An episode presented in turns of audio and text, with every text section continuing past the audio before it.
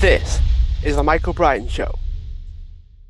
Hi everyone, welcome back to the show. And this is a, a strange episode today, because this is going to be where I answer your questions. So I've asked listeners to either join me live as a bit of a radio show or submit questions and I shall answer them. If you're on live, which I know somebody is, you can actually ask your question and then I'll read off the questions one by one and answer them in the best way I know how. So to start with, see who has a question. So I think it's Alex.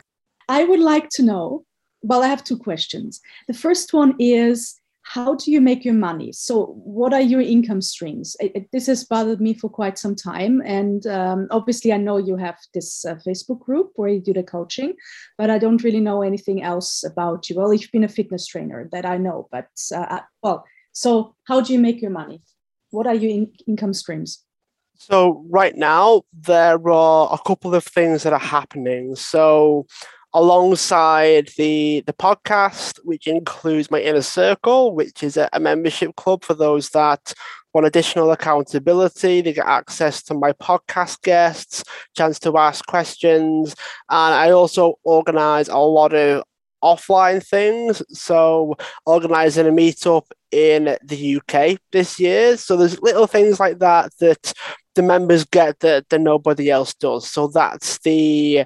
That's the main one. That's the sort of the thing that I spend the majority of my time on. Then I'll, I've written books and things as well. So that's a big part of what I, I tend to spend my time on as well. So there's a lot of writing that goes along with that. Um, and, you know, in, in the future, everything from partnerships with brands and companies alongside the podcast, that's all happening sort of at the end of this year into next year. So it's took me a while to build that side to be able to do that with the show. So we're about four years into the podcast, which means it took a long time to build. And I used to be a personal trainer, so I had that while I was running the show initially. And I do tennis coaching from time to time privately. So I've got people that I actually coach tennis for privately. And that's sort of side hustle-ish, if you will, that's allowed me to create the podcast and build it to what it is today. So it took a while to get to this point. Mm-hmm. But safe to say that I don't plan on stopping the show. So I've had to find a way to, you know, build my life around it to a certain degree to be able to, to do it all. Cool. Okay. Thank you very much. And um, the second question is, um, how do you structure your workday if you have like a, like a gen- generic structure? And um, what softwares do you use?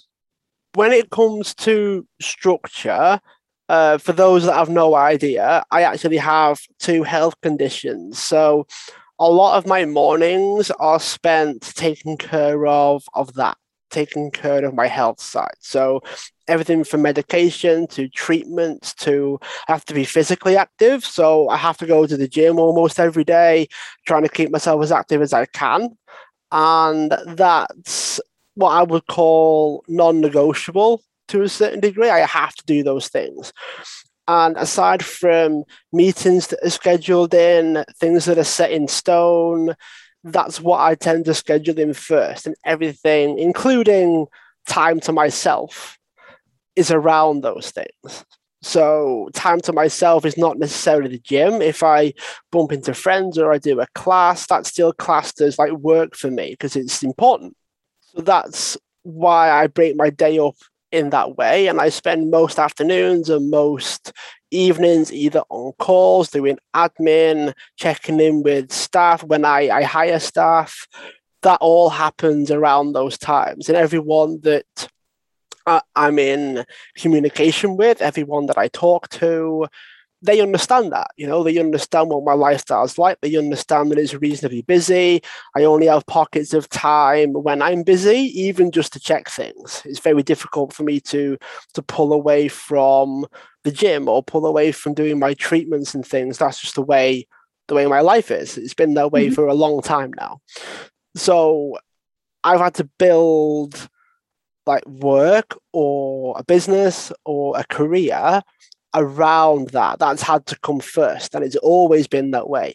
That's why I've had such a hard time, like in air quotes, doing normal things like just getting a job. It's hard. I haven't got the time. So yeah. it it's just something that started off like I've got no choice but to do these things. And then as I got older, I had more responsibilities. I wanted to live a particular way. I then had to figure out how to make enough money to do those things. Mm-hmm. But that was secondary to that. So do I have a set structure? I do try to structure as best as I can. I try to plan ahead of time. I only have set days when I record episodes like this. That allows me the freedom on the other days to do o- other things. But it's almost like I feel freer when I'm more disciplined. So if I only record my podcast two days a week, that's what gives me the the freedom on the other days to do other things. Which, when I say freedom, I don't mean I don't do any. I only I don't work two days a week, but it's I've got other things to do. So the only way I can record my podcast and do everything else is to be disciplined. It's like, how many puzzle pieces can you fit in? Well, you need smaller pieces. You need designated spots for them to be able to fit more in.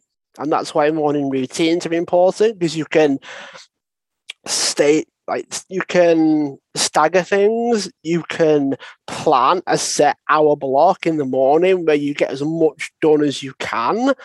That frees you up for the rest of the day. You don't have to worry about what to do with your day or, oh, did I forget to do? No, I did it this morning. It's fine. It's done. So that that's what it allows you to do. It's not necessarily about, I only work two days a week. It's I've got the time to do everything else. So that's that's why I tend to do things in that way. I understand. It, in my case, it's similar. As you know, I have autoimmune, so um, for a while, morning routine was super crucial for me. But right now, I'm I'm trying to do it a little bit differently because I didn't work out after like the first couple of years. Um, one more question, because that just uh, occurred to me. What what would you? How would you explain to people that? I mean, I don't know exactly what it looks like if you'd ever get, if you get really sick. In, I know what it looks like in my case, but how do you explain to people that don't understand disability, specifically something you can't see, that you really need your couple of hours in the morning? Because we've, I've had this issue recently with one of my interns, and I don't know how else to explain to her to, to just give me that time because I really need it. You know, how, how do you, how do you, do you know, do you have any tips or any kind of inkling how to explain it to a person that's, I don't know, that just doesn't seem to get it, what disability is or what, yeah. It is difficult, mm-hmm. very difficult, especially when, if I do everything right, I'm above average. So if I do everything that I need to do, I don't have that feeling. That doesn't mean I never do, by the way, but that means if someone stops me from working out or I can't fit in all my medication at the right time, then we have the problem. Then I have the conversation. Then I say, look, I've got to do these things. I'm happy to do this, but if I don't get the chance to do what I need to do to function, then we're going to have problems. Then I'm yeah. going to have to talk to you about a day off, a week off, two weeks off when I'm in hospital because you wanted me to do something that took up too much of my time. I can't have that. I can't then do other things. There's a reason, like you know, this is a reason why medications at set times. Some medication I have to have strictly twelve to fourteen hours in between taking them religiously every single morning, every single night. And if someone gets in the way and has pushed it back an hour or two, that short term doesn't do anything. If it happens consistently, then we have an issue.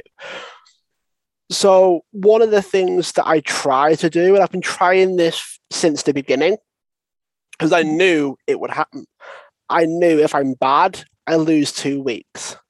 Mm. I knew if I'm doing okay, I might lose a day. Mm. I might, you know, I might have, look, having a slow day, I'll do the bare minimum, I need to outsource this, outsource that, I need the day. And I, I communicate that, and I'm fortunate that they don't have to understand it. They don't have to understand the randomness of it. Like, I can't plan when that day is going to be.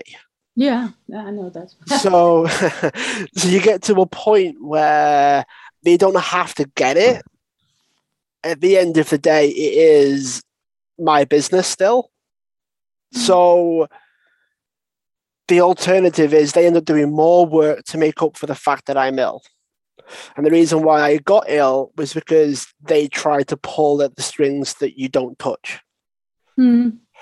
So if it happens a couple of times, I just have to tell them. I don't have any other choice. What's the alternative? I don't work at all because someone's trying to pull at the, the health string, if you will, too many times.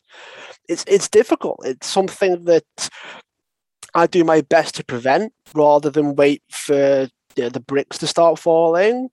But every now and again, I question whether or not preventing it is creating a level of comfort that I don't actually need. So can I push it more than I think I can? Who knows? Am I prepared to test it? Sometimes I don't have a choice. Getting ready for book launches or events or traveling, which I'm doing in a few weeks, I may have to push the boat out a little bit. I may have to force the issue. I may have to burn the candle at both ends to be able to do that.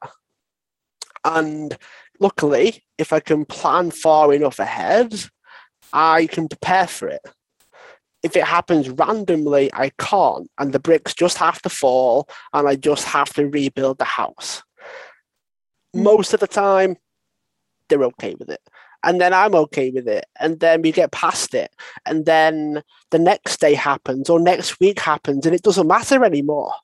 Mm. It doesn't matter anymore. You have a bad day, you have a bad week. Most things that happen on the health front, unless it's extreme, and I mean like this entire conversation's mute when it's extreme. So I just want to point that out.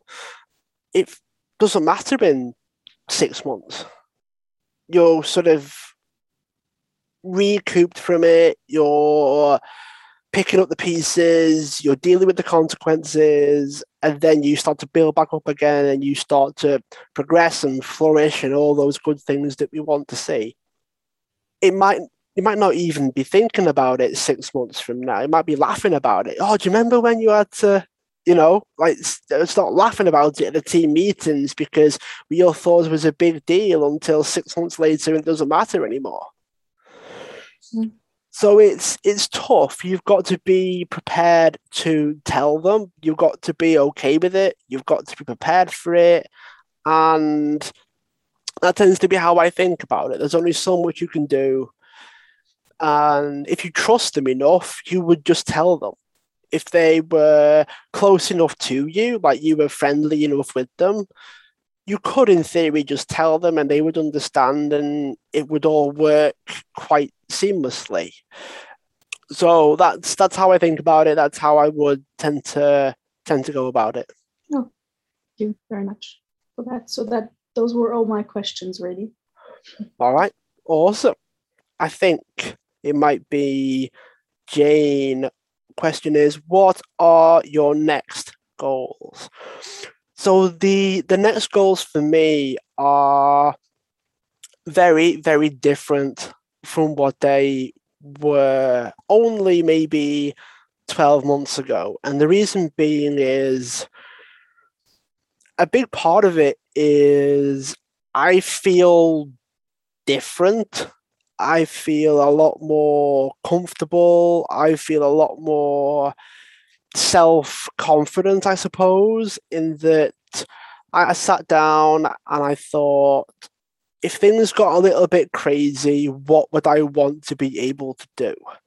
If things got really, really good for me, what do I want to happen? And a big part of it was this podcast. I, I would love to have my own show.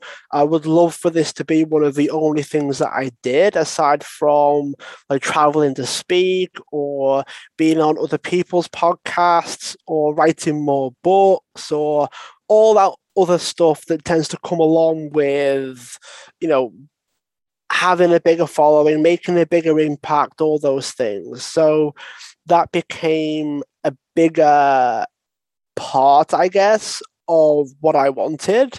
It became more, I guess, emotional. I was more emotional about it because originally it was a pie in the sky idea. Wasn't sure whether it was what I wanted. Didn't think I could even do it. Where things are starting to shift for me. Things are starting to change. The podcast seems to be growing steadily. I'm really happy with who I'm able to help with the podcast. And I feel like I need to create a situation where I can do more with it. I want to create a situation where I can do it. I can really commit to it and be able to live how I want to live at the same time. So my goals are based around that. My goals are based around what opportunities are there for the podcast. How can I, you know, financially sustain myself while running the show and create something that's a bit more meaningful. So I'm in research mode right now. I'm brainstorming a couple of things. But my main, main goal is to be able to focus solely on the podcast and then what comes off of the show. So the show is going to be the main element and everything's just going to come off that as a bit of a spider. So that's my plan. That's what I'm aiming for moving into next year. And I'm looking forward to it. I'm excited. And I hope that you'll be able to join me on that as well. Because we don't get anywhere on our own. We only go big and create what we want to create with help and with support. So that's something that I'm looking forward to. I can't wait. And I really, really want to do what I can for, for you guys, for people here and people listening. And I... I just want to do it. That's it's really sort of motivated me to to keep going. So I want to really step into that. Okay. So when I put the call out for questions, I sent messages, I wrote posts, I sent emails. A lot of people were saying that they wanted to be on the show, but they couldn't make it, but they did have questions still. So I'm going to read out a couple of questions. I'm going to read out the questions and then I'm going to give answers as well. All right. Someone asked me for book recommendations and podcast recommendations for people that want to look into emotional intelligence, right? So they want to manage their emotions better. And what I would say is podcasts are not necessarily the best way of getting into the emotional intelligence side. If there's a podcast that does meditations, a podcast of like stories and things that you can use, that's okay. What I would say is books are probably better because you can spend longer on it and go a bit deeper into the topic. Um, whenever I'm asked, what books would I recommend? I always recommend The War of Art by Stephen Pressfield. Now, the book talks about resistance. It talks about overcoming mental blocks when it comes to writing, but you can apply that to any area. So it talks about what resistance is, how it shows up, what the self-talk is, and goes deeply into the strategies that you can do about that. So I hope that helps.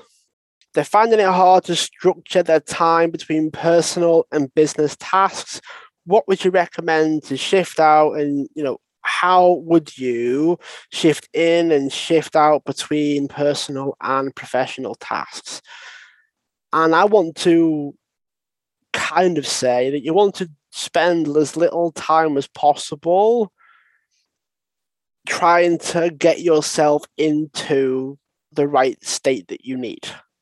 What I mean by that is, if you have to go from personal to business to family, back to business, back to per, it's too different, and it's consistently changing all the time.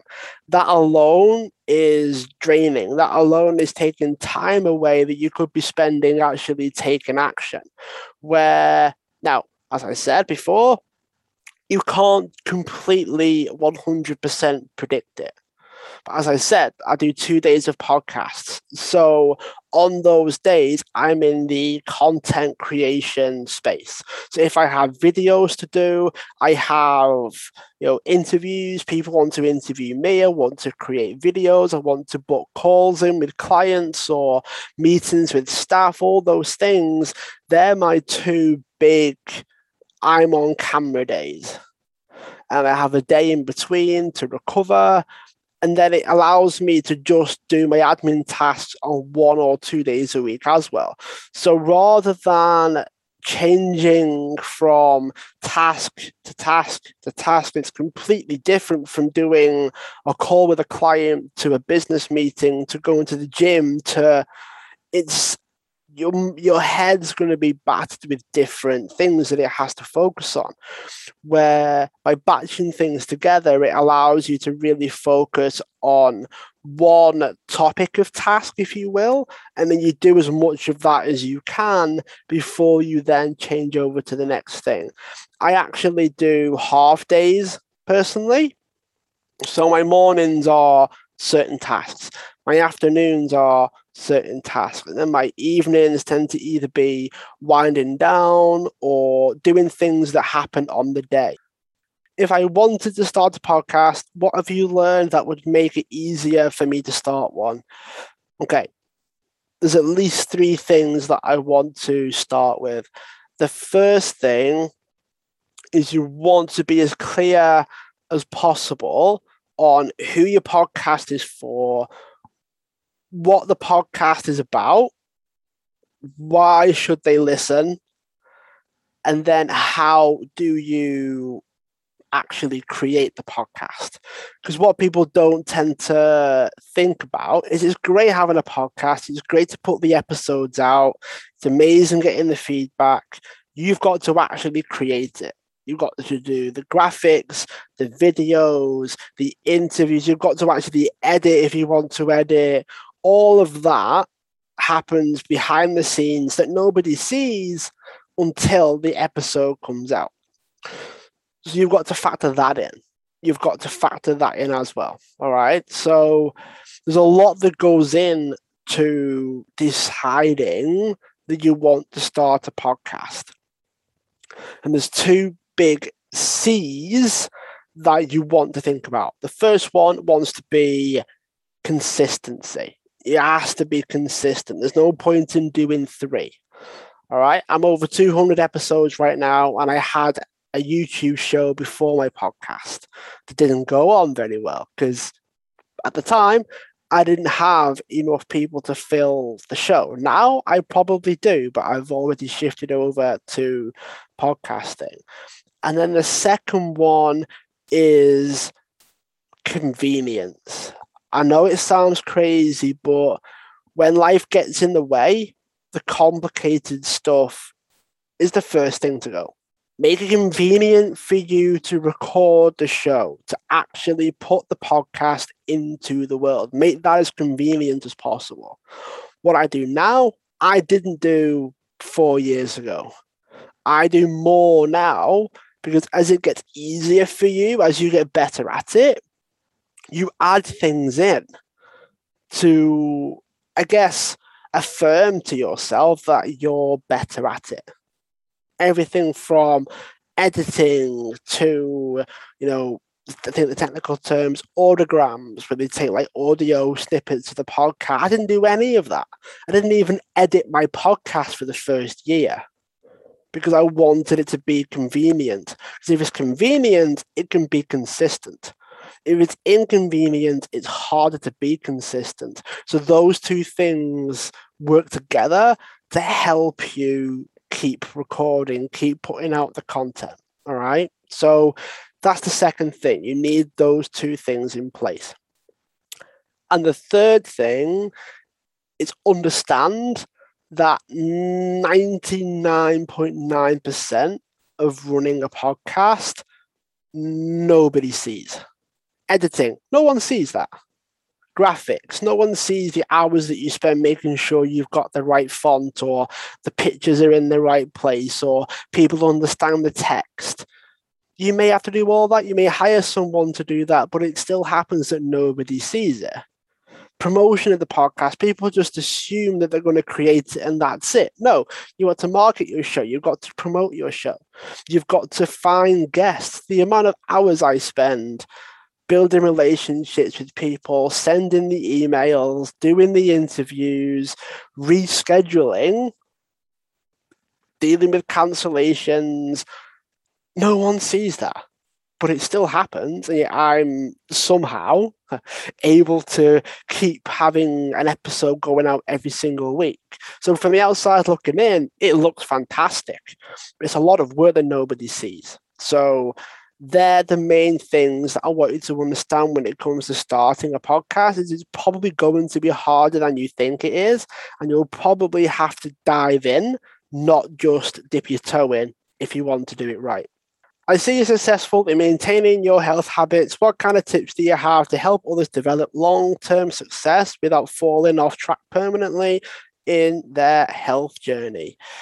Very, very big question. A lot of moving parts with it. There is no one way, but there are a couple of principles that I tend to stick to as best as I can, and they tend to work for me. The first thing that I would say, the first principle that I would stick to is working hard doesn't have a set time. So I actually look I actually had to take a break from the gym.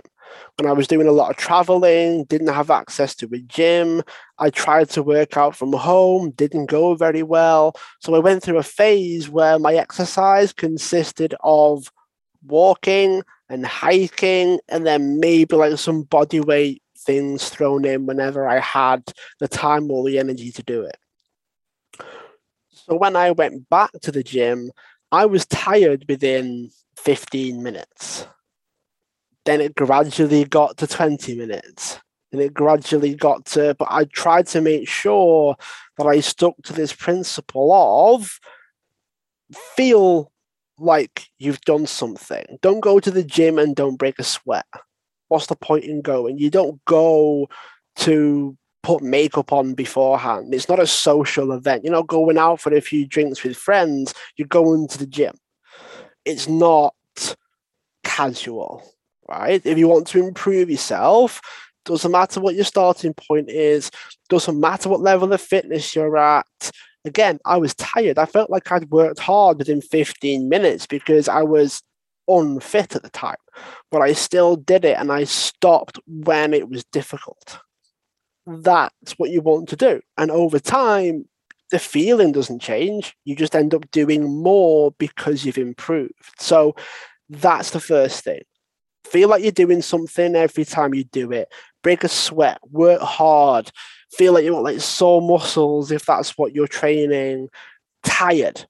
That's the feeling you want to have. And I'm not saying train till absolute failure to the point where you need a week off, right? You don't want to waste all of your time like walking around like a crab because you trained your legs too hard. So you've got to find that balance where you do just enough to feel like you've worked hard. That's it. That's all that you need. Do that every time you go to the gym. Do that every time you go out for a run, and you will gradually get better and gradually get fitter. All right. So that's number one. Number two, monitoring is one of the best things that you can do. Not pushing yourself, not stretching yourself, just seeing what you can do that day. I don't massively push myself, but when I go for a run, I find myself doing more than I did last week. And I didn't have to do the best that I could.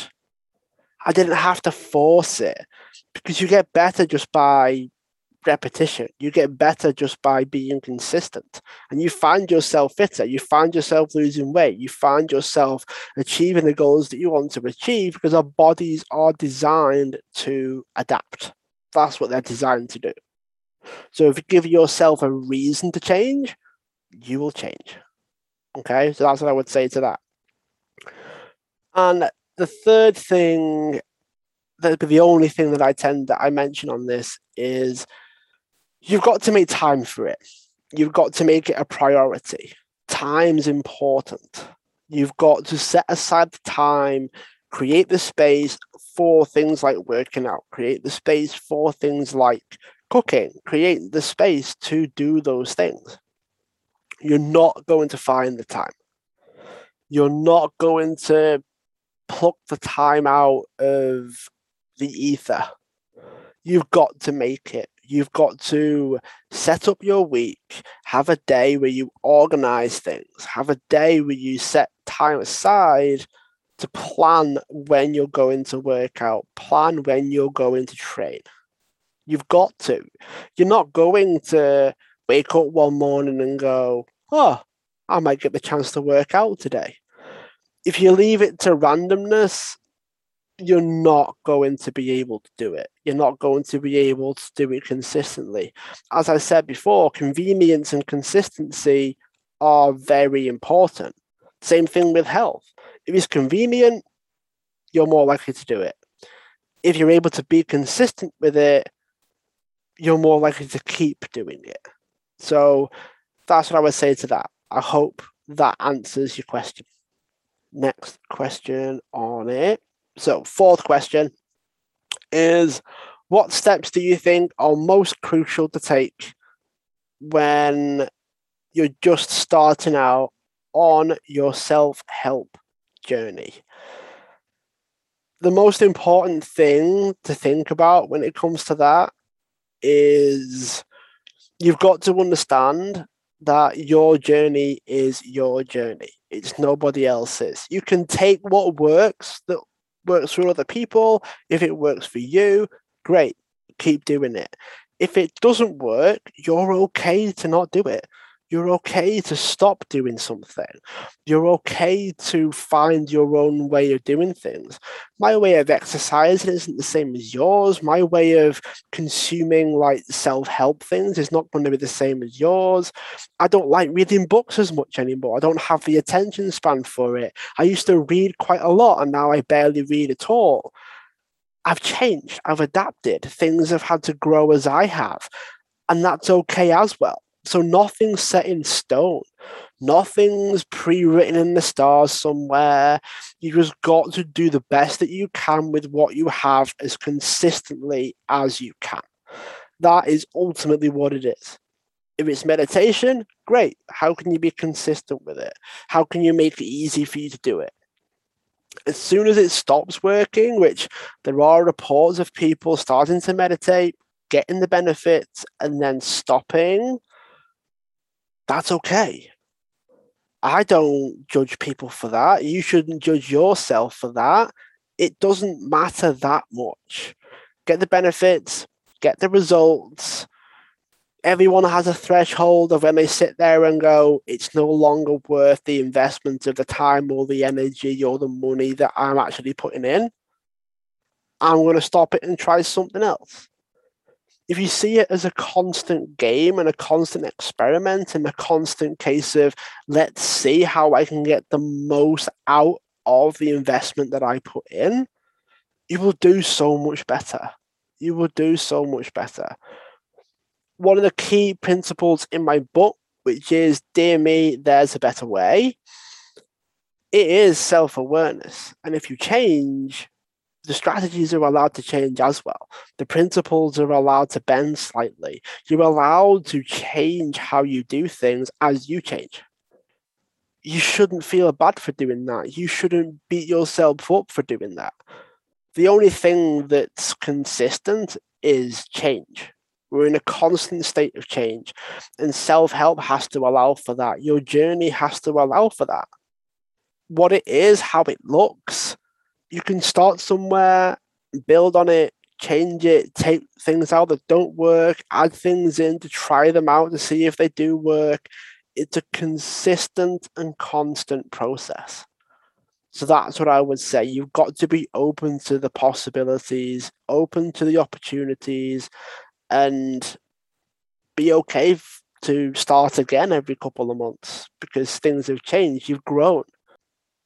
So that's what I would say. They're some of the, the main things about that. All right. So I hope that helps. I have, I still have questions, by the way.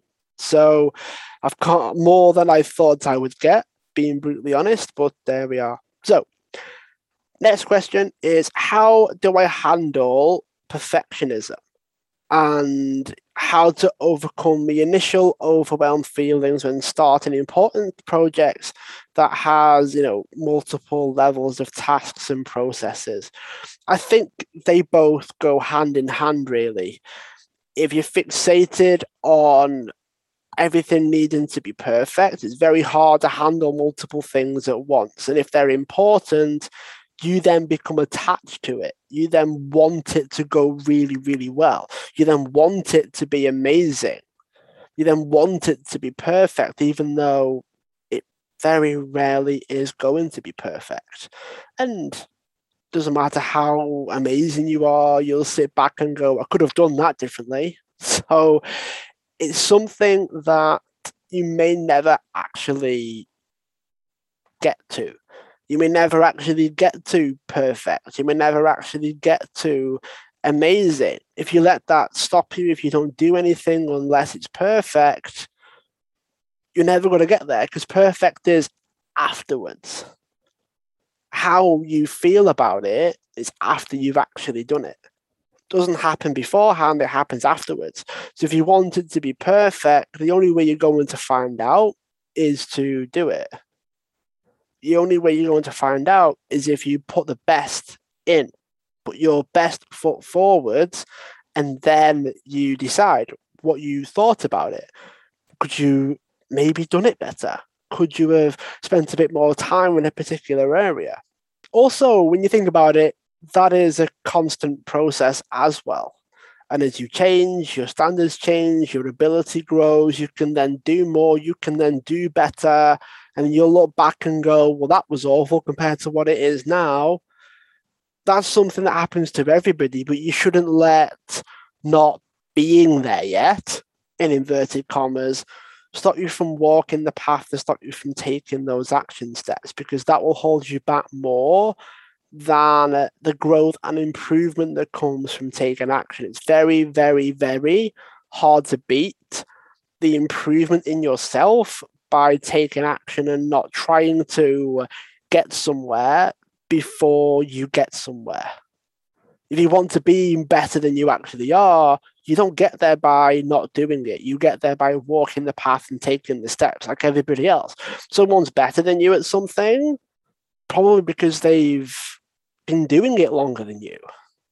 They're not actually better just because they're better. Nine times out of ten, they're better because they've been taking the steps longer. And if you walk the path, you will eventually get there as well. So don't let that stop you or dishearten you from actually taking the steps. All right. I hope that makes sense. Next question is how to fit in self-love into the above situations, right? So this person sent those situations with important projects. How do you fit in self-love and self-care and balancing that with self-doubt? There's nothing, there's nothing worse than how you feel about yourself being correlated to how long you spend on self-care. Because unfortunately, it is. if you look after yourself, you feel better. Naturally, how you feel about yourself and your self-esteem will go up. And then that leads to other things. That leads to bigger actions being taken, not because you're pushing yourself, but because somewhere down the line, self-carers flick the switch in your brain to make you think that you can do it, make you think that you can believe in yourself more, you can achieve bigger and better things.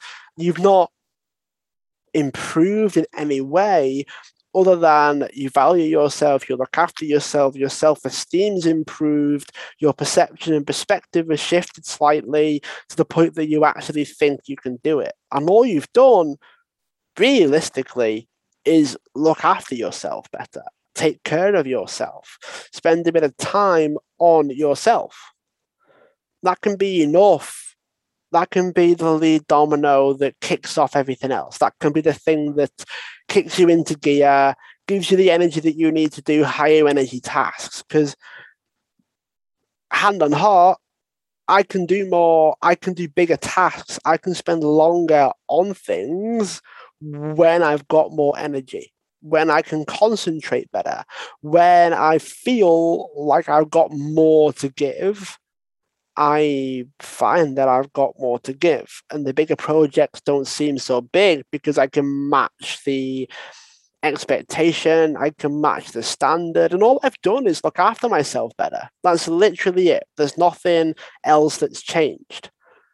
And then obviously, if things require more time, I have to find the time to be able to do it. Otherwise, those projects can't happen. Not because I don't deserve them, not because I'm not good enough, because I simply don't have the time right now.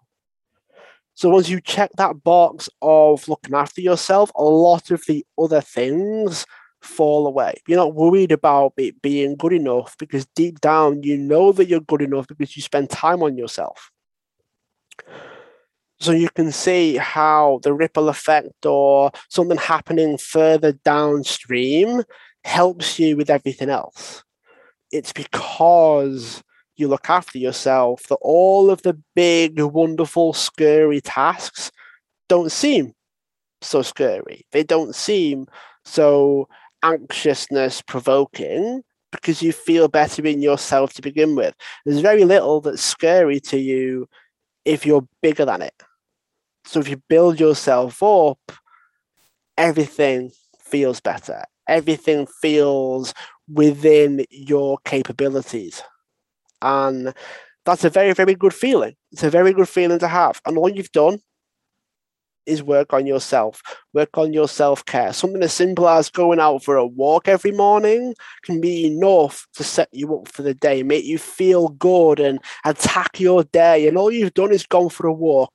But the mental and physical feelings that you can get from that can ripple effect out across your entire life. So I always, always, always recommend some kind of physical activity for a lot of different benefits.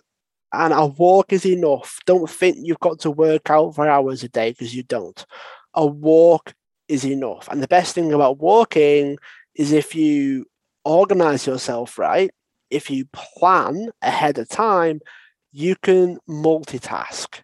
So it doesn't even take away from other activities that you would otherwise do with your time. Something that's magical that a lot of people are starting to use are treadmill desks. So it's a desk that's attached to a treadmill and you walk on it while you're doing other things. I know, a little bit wacky. I get it. Trust me, I don't have one. Okay, because I've built my life around the gym, so I can do that. If work or family time or whatever it is takes up the majority of your time, it's a bigger priority for you. Treadmill desk might be the option. It keeps your body moving, keeps your heart rate up, keeps you sort of energized and focused, and you don't have to run. I always recommend walking instead. You can do admin tasks and do all those things while you're on the treadmill desk as well. So it's a nice way of multitasking and fitting a lot of things in at the same time. So hopefully that helps. Hi, Mike, it's Deb. I just thought I'd call in and uh, ask a question for you. So the question is, um, what's your take on N F Ts and where's the best place to find out more about them? Very interesting question that you brought up, N F Ts. Um, I personally think that it's too early to tell if N F Ts are going to be long-term. I think it's a bit early doors yet. I think people are making the most of it. I don't want to say they're taking advantage of it. That's the wrong word, because there are people out there that have value to give. There are people out there that have a community that are more than happy to invest in them, support them, and get something quite special as well. So there's a massive mutual benefit as far as N F Ts are concerned. So it's not about like people scamming you or just trying to take your money. That's not what's happening from what I'm seeing. I have noticed recently every man and his dog has got an N F T, um, or they're buying one, or that just could, could literally be the people that I've been rubbing shoulders with. But N F Ts are popular, they're growing. I think it's going to be important, but then there are a lot of people that don't even know what cryptocurrency is yet. N F Ts are further ahead than cryptocurrency. So you've got to look at, okay, well, if people have heard N F T, which is, I think it's non-fungible token or something is what it stands for. Um, some people don't even know what Bitcoin is yet. And that was one of the first cryptocurrencies that, that really hit the market. So I think if you're in the know, it's interesting watching it. It's interesting seeing what happens. I think it's too early to tell personally if it's going to be mainstream or whether they're just going to stick to, if you know, you know, if you don't know, you don't know. That could be the medium term result of it. If you've got one, great. If you sell one, great. If you don't and you've never heard of it, that's also great in a way, because it is a bit of a minefield if you have no idea what you're looking at. Do I think it's possible that it could be mainstream and, and everyone sort of uses them and buys them and sells them and it becomes like normal, you know, everything's through blockchain and everything's through cryptocurrency? I think it has the potential to do it. I also think that something needs to happen with cryptocurrency, blockchain, N F Ts, the digital art space being created right now. Something somewhere has to make it inclusive to everyone. I think we're at a stage where that may have to happen. Someone's got to create the environment whereby the average Joe can get involved. Because if everyone goes, oh, the only way you can buy a house is through cryptocurrency, and people can't even buy one because they've not got enough cash or liquid sort of currency to be able to buy one, they can't buy a house. Despite the people that I can connect with through the podcast, offline, like locally to me, I can probably count on one hand, maybe two hands, who owns cryptocurrency. In order for everybody to get involved, everyone has to be able to get involved. And one of the key things to that is cost of entry to me. That's going to be one of the main things people factor in. If the cost of entry is too high, they're going to struggle. And this isn't just about like people that can sort of create these things, be on the creative side. Things can get very expensive from a customer point of view and a buyer point of view. Imagine trying to buy a Bitcoin now. As of this recording, it's like probably like pushing fifty grand. I think it's going to be a struggle, personally, Deb. And I would not be surprised if it all just fell through the floor. I don't want it to. I don't. But it'd be it'd be interesting to see if it actually stays afloat. But then, can the can the richest five thousand people on the planet keep it afloat? Maybe. You don't know. I guess we'll find out, won't we? So it's just a very confusing and rambling way of saying I've no idea, Deb, is kind of what I'm getting at. Yeah, I think uh, I asked as well, how, what's the best way to like find out more, research it? I don't ah, know if you've yeah. got any sources. I I personally am in research mode for N F Ts, and where I'm going for mine is YouTube. That's the the place I, I'm going for mine. Some of them have walkthroughs. Some people have like how to create an N F T, how to buy one, how to, because underneath N F Ts, you've got cryptocurrency. So if you don't know how to buy cryptocurrency, don't look into N F Ts, because they'll base off the assumption of, you know what cryptocurrency is. So step one is understanding what cryptocurrency is. Step zero is understanding what blockchain technology is. And I would experiment with the money that you can afford to lose. I would look at buying cryptocurrency and just holding it and seeing what the price does, seeing what happens, understanding that world first, because N F Ts will be easier. Like, I'm stupid. I'm trying to learn them both at the same time. So it's confusing. I noticed he was smiling there through the cameras. Like, I can do four things at once. He's fine.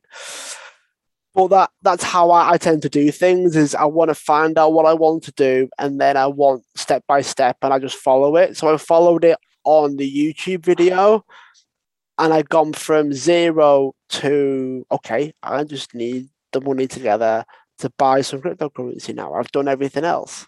So I felt quite good. That's how I, I tend to do it. I like having step by step, and I follow it. I'm quite a weird action taker in that if someone's there watching me do it, which how it feels when they're on video. It feels like they're watching me. I kind of sit there and do it while they're watching me on the video, and it's done. And I've got it. I've got my own Ethereum wallet, and I'm sat there thinking, oh, I can buy the Ethereum when I get the spare money together. So it's an interesting feeling to to go down that road. But that, that'd be my advice. I'd be a part of the community first, and then go from there. And for those that are listening, I'll put links to videos that I've checked out. I'll probably put some resources like YouTube channels and podcasts and things once once the episode goes live. So feel free to check the description so you can have a look at some of the, the videos that I'm personally watching, podcasts that, that I found informative. That's pretty much all of the questions that I have. Those of you that are brand new to the show, feel free to subscribe to plenty coming to your ears. And if you love the show, feel free to share it on social media and tag myself.